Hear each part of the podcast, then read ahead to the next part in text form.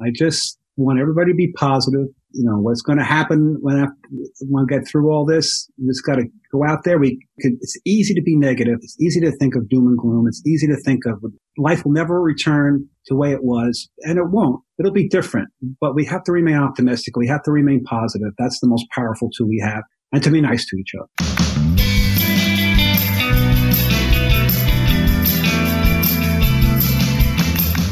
Welcome back to the podcast.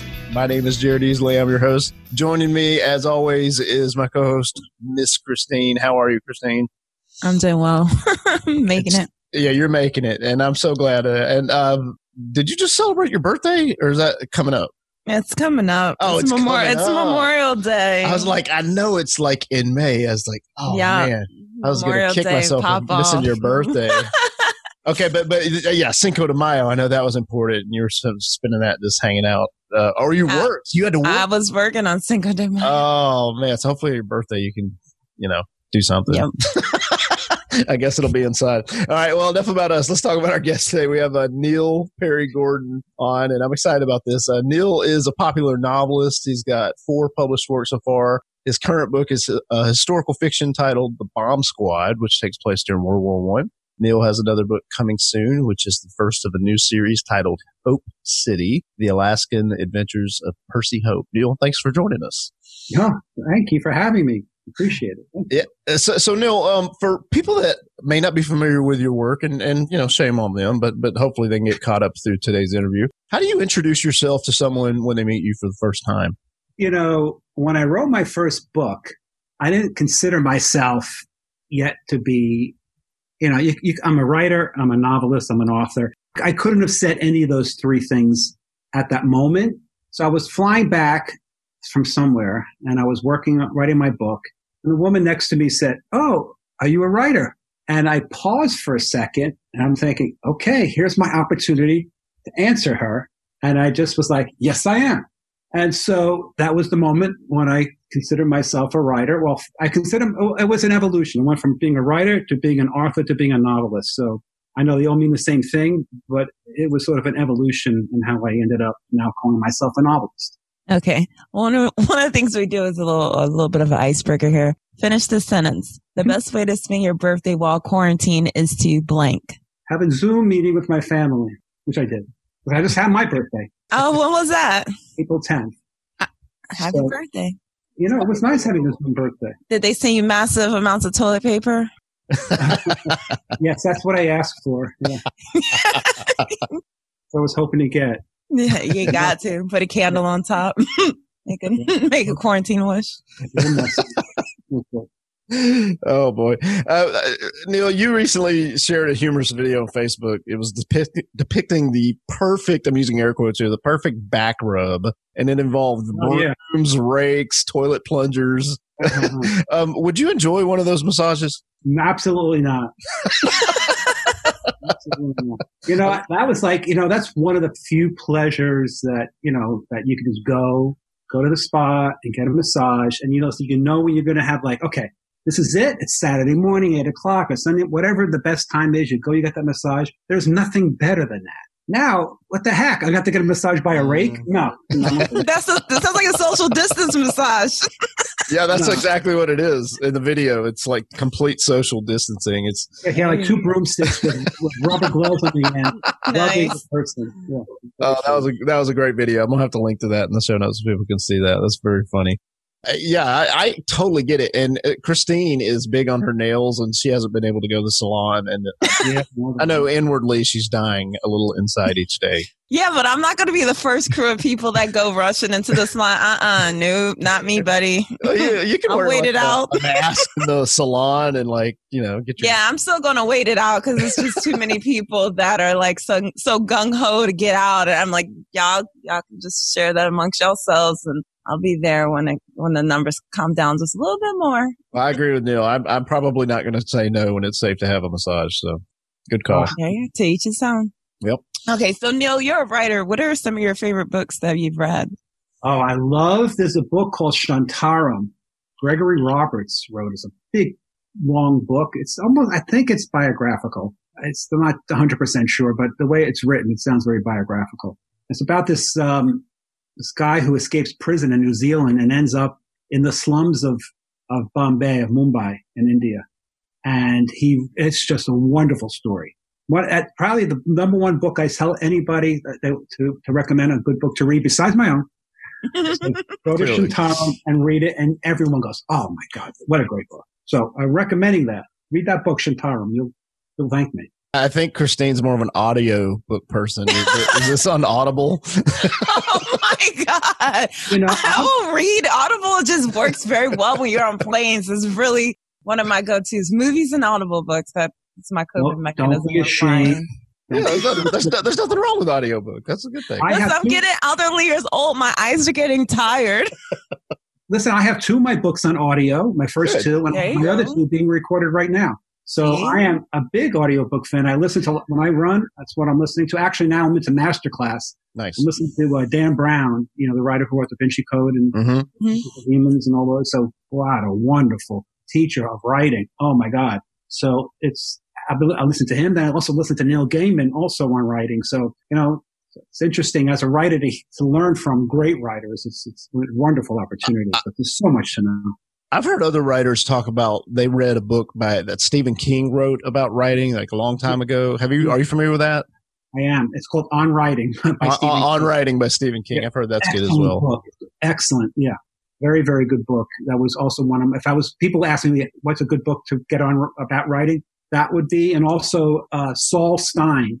I think mm-hmm. it's I might remember what he calls his book, but he's the he's the writer. S O L Stein. It's like a classic and it's an audiobook too, as well. Very good.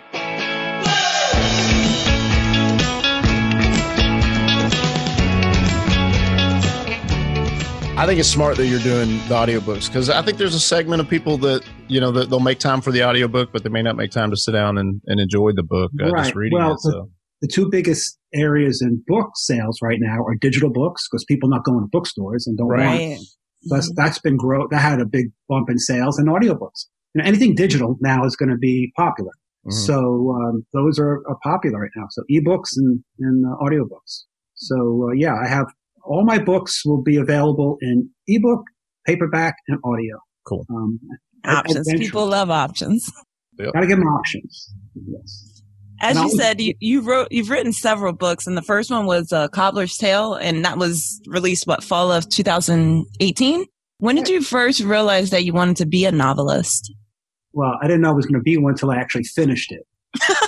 and I was like, because I was when I sent that book, when I finished that first book, I didn't know if I had if it was good or not. Mm-hmm. So I put all this effort in. It was months and months and months, and then I found an editor, and I was sent it off to her. She says, "Okay, I'm going to read the book, and I'm going to give you your I'll give you some analysis about the book on like Thursday, the 22nd, whenever it was." So I'm like, I'm like, okay, it's like an hour to go. This is it. I'm going to find out from her if I can write or not. and I was like, oh, okay. And she, like, okay, hi, Annie. Okay, I read the book. And then she's just telling me how much she loved it and loved it and loved it. And I was like, oh, thank God. Because it was, it was like, either I'm going to go take this road, or if she says, this sucks, you can learn how to write, stick to hanging draperies, which is what I do for a living. I, I make draperies and window shades and stuff. So, uh, but she loved it. So that was when I became a novelist at that moment. Awesome. So tell us the story of what compelled you to, to actually start writing. Well, I wrote, I've always written, I've written articles in, in the industry for the Met for our, for our industry magazine, for both of them. It was two at the time. At one time, I wrote for both magazines monthly. So I was always a writer about the industry. I wrote two industry books, one on coaching for designers and one about for architects on engineered shading solutions. So uh, so I always did that type of writing. But I've always loved novels. I've always loved historical fiction novels. I've always thought there's nothing, if I had to just say what I want to be, I want to be a famous painter. I want to be a famous sculptor. I mean, creativity is, is the most important thing to me. But the idea of being a writer was like, okay, it has to be the best. And it really has been the best. I tried painting, you know, and I was okay at painting, but what a pain in the neck, you know, you can need all these paintbrushes and paint and easel and, a, and, and then you got to clean up when you're done. Like, I love painting too. I'm not even really that good at it. I don't do it very well, but I like to do it. But yes, the cleanup is a mess. And it's mm-hmm. story. What a pain! Like those brushes. What you know? It's like okay, really? I gotta do this again. Writing is so easy. You know, you have your yeah. laptop, and people. How did you do research? Google. So Google. you know, I'm writing and I do my research. 25 years ago, if I had to write on a typewriter and go to the library to do research, I would I'd still be working on my first book. That's cool. You know, this is really you know having the tools of technology at your fingertips. You know, makes it a wonderful thing to do. And I could do it anywhere on a plane. Well, when, when I used to go on a plane. I used to right. the airport. when know. I used to go to, on a plane. Yeah. Remember when that was cool? yeah, we used to sit in, I used to sit in Starbucks in the city waiting for my appointment and I would take out my laptop and write. Hmm. So, you know, I would find time here and there to do it. Now I have all the time in the world, 24 7. I always thought Bob Ross made it look so easy to paint. I love Bob Ross. I said, "Why it looks so easy. I can." But you can't you can't paint on a plane, so you can't write. you write. cannot paint. you know that that um, I have a, a, thought about that. Like uh, I've actually written a couple books. Not that I'm trying to uh, go there, but do you ever write like on your phone? Have you ever done that? Where you like write in a Google Doc or something like that? Well, I might put an idea down if I'm like walking. Okay. You know, I get a lot of ideas running. I run a couple yeah. miles a day, and and that's always a good time. Ideas also pop in your head about something, a character, yeah. or a chapter you wrote or something you want to like, okay, I need to talk about her hair. I got to go back to the chapter so like, because I realized her hair changed and and her boyfriend didn't notice it, so he needs to notice it. Mm. So I have to go back and make sure I remember to put that in. So I'll put notes on my phone for that so I don't forget. Interesting. Based on your experience, what what makes a great story, or what makes a story great? Well, I love I love to be just taken into the story just absorbed into it, forget that you're reading, that you can't wait to get to the next page. You know, you, you just like, you're, you're just immersed in the story and it, you just go on this journey and you're like so happy you're into a good book. It's just a wonderful feeling when in the process of reading something that's good. And then you don't want it to end. So, you know, then you want to talk about it. And then the best thing, the next best thing is finding someone else who read that book so you could discuss it. Those are the things that get me excited about, about good books that's how I want my book to be. I want my book to be a page turner and a thriller and an adventure story and it teaches you something and you learn about history at the same time, you know, and then, then you write a great review, review for me on Amazon. of course. Yeah. Are you one of those people like the book was better, way better than the movie? Well, of course it always, always the book is better. Well, you know, when you, it, I was, so the, did you read the Goldfinch? I, Unfortunately, I did not. Okay, so it's a good book. It was one. It was it won a I think it won a Pulitzer, and it, and, it, and the movie just came out on on um, on Variety on Fire. So I just watched the movie, and I'm reading. You know, it's an eighty thousand word book, and all of a sudden I'm like twenty minutes in. I'm like, they're there already. I mean, like, you know, you got to compress that story of. Uh-huh. You know, that's why series on Netflix and things are so great because you can you can really tell a story. Yeah. A two hour movie, you know, you can take a, a eighty thousand word book and compress it into a two hour movie. You know, it's unless you're it's masterfully done, it's difficult to do.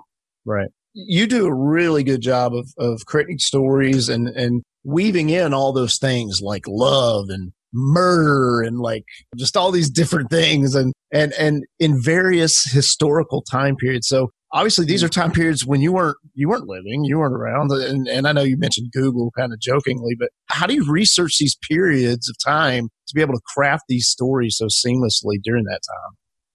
Imagination. You know you, you go you, i use i go to google and get images. Images help. So you know if i go to google images and i want to get like my book the bomb squad begins in uh, 1916, this July, June 30th, 1916, there was the Black Tom Island explosion. And Black Tom Island was a, was an armaments depot about 2,000 feet right behind the Statue of Liberty in New York Harbor. And the German spies, we, this was before we entered the war. We were still neutral. German spies were here. They were trying to, to just get, distract America from getting into the war. And they thought by blowing shit up, you know, that would distract us. So they blew up Black Tom Island. So when I saw that, because uh, I was going to that period of time, so I, I went and I found pictures of that online. There's tons of pictures. It was major news at the time. So I saw it, you know, and that's, that, that helps you just, you know, get the visual image of the, of what that is. you know, I'm working on a book now. It's actually the sequel to Hope City. It's called Cape Nome. It takes place in Nome, Alaska. This the gold rush of Nome, Alaska in the year 1900. And one of my main characters is Wyatt Earp because he went up there and he had a he had a bar. He was up there the summer of 1900, and um, you know, so there's some places have lots of good images. There's a lot of good images of Nome in 1900 because Wyatt Earp was there. I mean, he was a he was a celebrity, and uh, so there's you know there's lots of things that to get there, and, and then to try to you know you fill in the blanks between between places. And it doesn't hurt to go to these places either. I've, been in Nome, and I've been to uh, Ellis Island, which is also uh, a lot of my three of my stories, or two of my stories basically take place there. I wrote a book called um, Moonflower, which takes place in the 1670s. So there was a uh, it was interesting. There's a book called Mannahatta, and there's an image on the cover of the book. The Mannahatta is the Lenape Indian word for Manhattan. The Lenape Indians lived in the New York area. They lived in on Manhattan Island before the Dutch came and they they were there even while the Dutch were there, but eventually they got pushed off. So they called Manhattan Man, Mahana Ada, Manhattan Ada, and this picture has the island of Manhattan on the left side. It's all foliage. Wow. There's trees and hills and mountains. On the right side is as if it's today, or all the buildings and streets and you know, ta- you know, towers and bridges. So it shows side by side the same island in the 1670s to the 2020, you know, side by side. It's, what a wonderful comparison.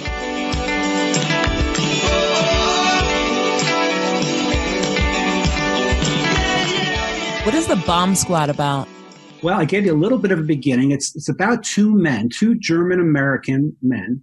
One, his name is Dr. Harold Schwartz, and he's the administrator of Ellis Island Immigrant Hospital, and a very prestigious position.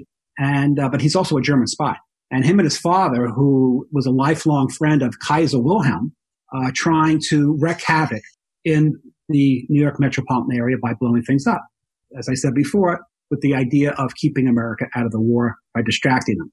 Meanwhile, the British Secret Intelligence Service, known as the SIS, they come down to recruit a New York City police detective, also a German American, Max Rothman, to stop these explosions, these, these uh, espionage um, criminal acts that are going on. So he forms the bomb squad.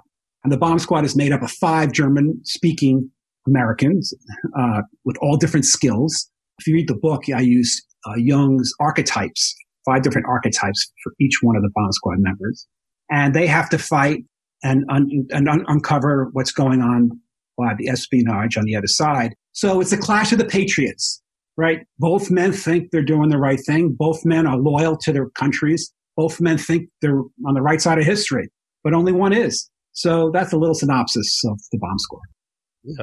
That, that, uh, I mean, I've, I've read some of the reviews and I mean, obviously, you know, th- this book has, uh, captivated a lot of people. So congratulations on that. And then you've got Hope City, which is, uh, the, that book is coming out early this summer. Um, that's going to be a series. You already said you're writing a second one. Uh, mm-hmm. Congrats on that. So, what inspired the Hope City uh, series? Oh, good question. You know, people say good questions because that's the question I want to get. Um, so, Hope City, I go to Alaska every summer. I've gone up every summer for the past 12 years. I have friends who live in Anchorage and who live at, have a main house in Anchorage and have a cabin in a place called Hope. So I gone to Hope, which is a wonderful place out, you know, on the Turnagain Arm, which is a big body of water in the mountains couple hours from Hope, uh, from Anchorage. And um, Hope used to be a mining city and gold mining in 1898 was its was the year that that people were really mining there. And there was a town that was even bigger that was down the street, which is gone now. You can go into the woods and see remnants of this town. This was called Sunrise. So you had two cities 10 miles away or 14 miles away from each other. Both became very popular. So we had all the people going to the gold rush and in Dawson City in the Klondike, 1896, 1897, 1898. And they had to go, like, it was so hard to get there, travel up these mountain passes. They had to carry 2,000 pounds of stuff there. Each man had to take 2,000 pounds of supplies because the Canadian government was, was afraid they would starve to death without having supplies. So once you made this treacherous climb up this amazing mountain, you had to go back down and get more stuff because who can carry 2,000 pounds in one trip? Right. Anyway, so they all make the Dawson City. 30,000 people there going for, looking for gold, going crazy. But in the meantime, there was gold discovered in Sunrise and in Hope as well. They didn't have the 30,000. They had about 8,000 there during the peak. So this is the story of Hope and Sunrise. So the, story begins basically is that Hope is an unnamed mining city. Sunrise has a name. It's more established. It's been there. Hope is just sort of just getting itself together. And there's a man, one of my characters who actually ends up being the protagonist is standing on the shore waiting for the boat to come in and says, the next person who steps off that boat and puts a foot down in our little village here, we're going to name the town after him. So here comes a 17 year old boy with his friend from San Francisco, whose father says before he gets on the boat, Sam, his name is Samuel Rothman, he goes, I'm going to suggest that you change your name because I don't think it's a good idea for a, a Jewish boy to go up into one of these gold mining towns. And Who knows what people are going to think of you? So I think you should change your name and make it somewhat, you know, a little bit more mainstream, so to speak. So they come up with the name of Percy Hope. So Samuel Rothman now has an AKA Percy Hope. So he steps off the boat and he asks, what's his name? And he goes, my name is Percy. And he goes, what's your last name? He goes, Hope. He goes, that's it. We're naming our city Hope. So that's how the town gets its name of Hope City. And that's how my book begins. Is that actually true or is that? Well, that is legend. Okay. The legend is, is that someone came off the boat and, and his name was Percy Hope. And that's how they gave the name. Okay. I gave Percy Hope a whole new identity and a whole different background. And so it's for Percy Hope and for his friend that go up there. It's, it's like a trip down the rabbit hole. And all sorts of strange things happen while they're, while they're up there during the summer. So I use Jack London in the story a little bit as, as inspiration. Cool. So it's a Jack London credo at the beginning of the book. So yeah, that'll be out sometime in June. How do you determine when a story should be just a, a single book or a series? I don't, it's just, it just sounds good to have the continuing adventure, the Alaskan adventures of Percy Hope, doesn't it? Like, yeah. don't, don't you want that to continue? well, and I would imagine series sell better than a single book. series yeah, keep- it's a marketing strategy. I like it. It is. But, you know, I never begin a book with that intention. Sure. Um, yeah. You know, it's just it's sort of these, these things just sort of like take a life of its own. So you already kind of in your mind had, well, this could be book one and this could be book two. And so you kind of already knew that going into Hope City. Yeah, what was fun about writing this is was what I was consulting with my friend who lives up in Hope and knows so knows it. So you know, we would talk about it, and you know, he he gave me some good ideas, and you know, we said the Alaskan Adventures of Percy Hope, book one. I was like, oh yeah, book one. well, what about book two? right. so yeah.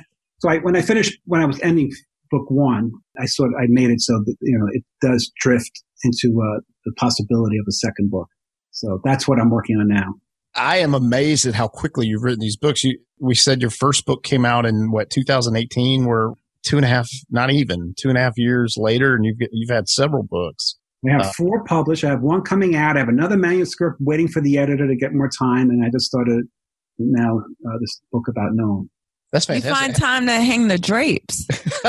for well, real. I tell you, there's been a, a fringe benefit of being have of quarantine is that I could stay home and write all day. There you go. He was doing voice dictation before. right, while he's hanging them. He's hanging the I, I, would take my laptop with me if I was I had an appointment to see an yeah. architect or designer. Like I said, I sit in Starbucks, take out my laptop. I go like an hour early, an hour and a half early. I could oh. still answer emails when I'm there, talk to the office, then go for my appointment, and then get an hour, hour and a half of writing at the same time. So, you know, I squeezed it in.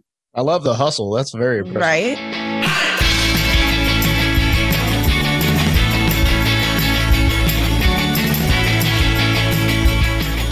So when someone is is new to your work and what's like the best book for them to start with if they if, yeah, they haven't read any of your stuff yet. So what do you think would be a good one um, to start with? Well, my most popular is still the first one I wrote, A Cobbler's Tale. Okay. Um, that's still the most popular. It's a good one to start with. Though each one, people go, people, I mean, people I talk to say, what's your favorite book? I'm like, it's like having a favorite child, you know? you might you might have a favorite child, but you they never, do have favorite children. They lie. People have favorite kids. Right. I say you never admit it you never admit it. There you go. You never admit it. So, you know, so it's like same with my book. I can't like insult one over the other, but you know, I think my, my always my last book is my best book because I learn from each one.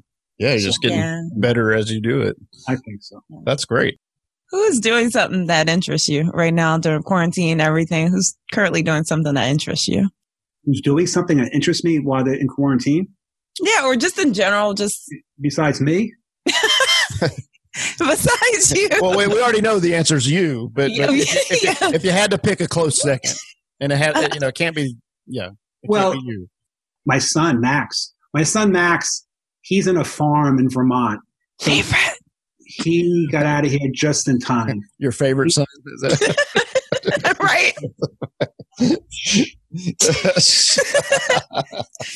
so he's doing something wonderful because he can do this in quarantine. You can be on farm. I mean, he's he's living the life. He's on an organic farm. Nice. With bees and cows and trees and mountains and in Vermont, you know. So I miss him. But uh, I'm happy he's there because it's better to be there than to be here now in the New York area. Yeah, super. Oh, no. He's the type of guy he wants to hug everybody. You know. he likes oh, to no. he likes to hug the bees. He hugs everybody. Stay away from the murder hornets.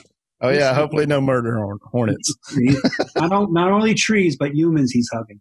You know, so that's awesome. I, I say, you know, he can't be hugging people now. You have to sort of like do an air hug. Yeah, or yeah. the uh, wait, can can you do like the elbow thing? Or I don't even think you can do a fist bump anymore. That's that's probably we're up to elbows now. or, or it's just the, the, the, the, head nod, right, Christine? You just yeah, give the head nod. Social distance head nods. All right, so uh, Neil, you, you uh, we really appreciate you taking time to chat with us. So we're going to start to wrap up here.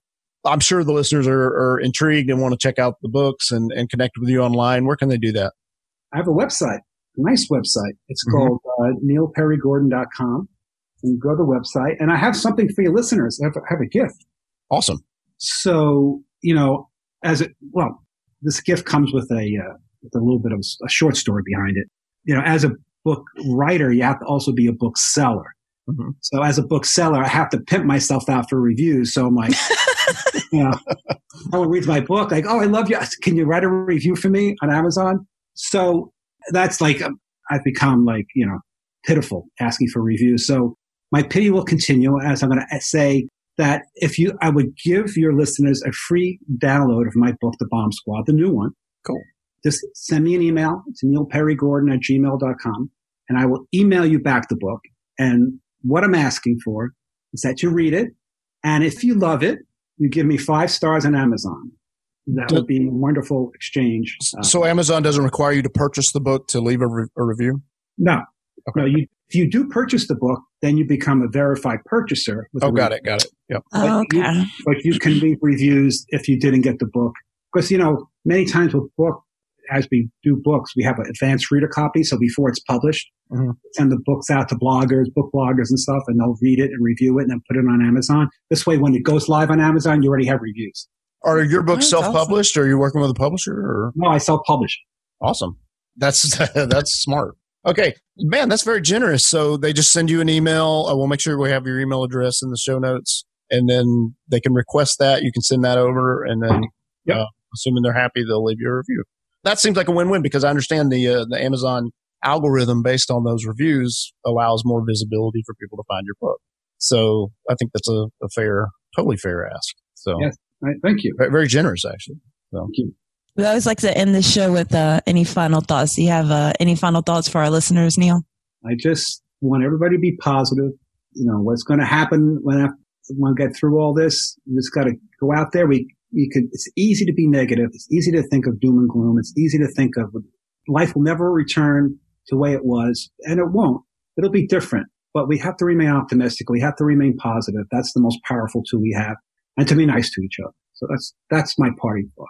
I love it. I am very optimistic that down the road you're going to write a series or a book about Florida history. being that you used to live in Boca and then Christine and I are both in Florida. So maybe, maybe there's a Florida historical story coming. I, I have a connection to Florida for sure. I love it.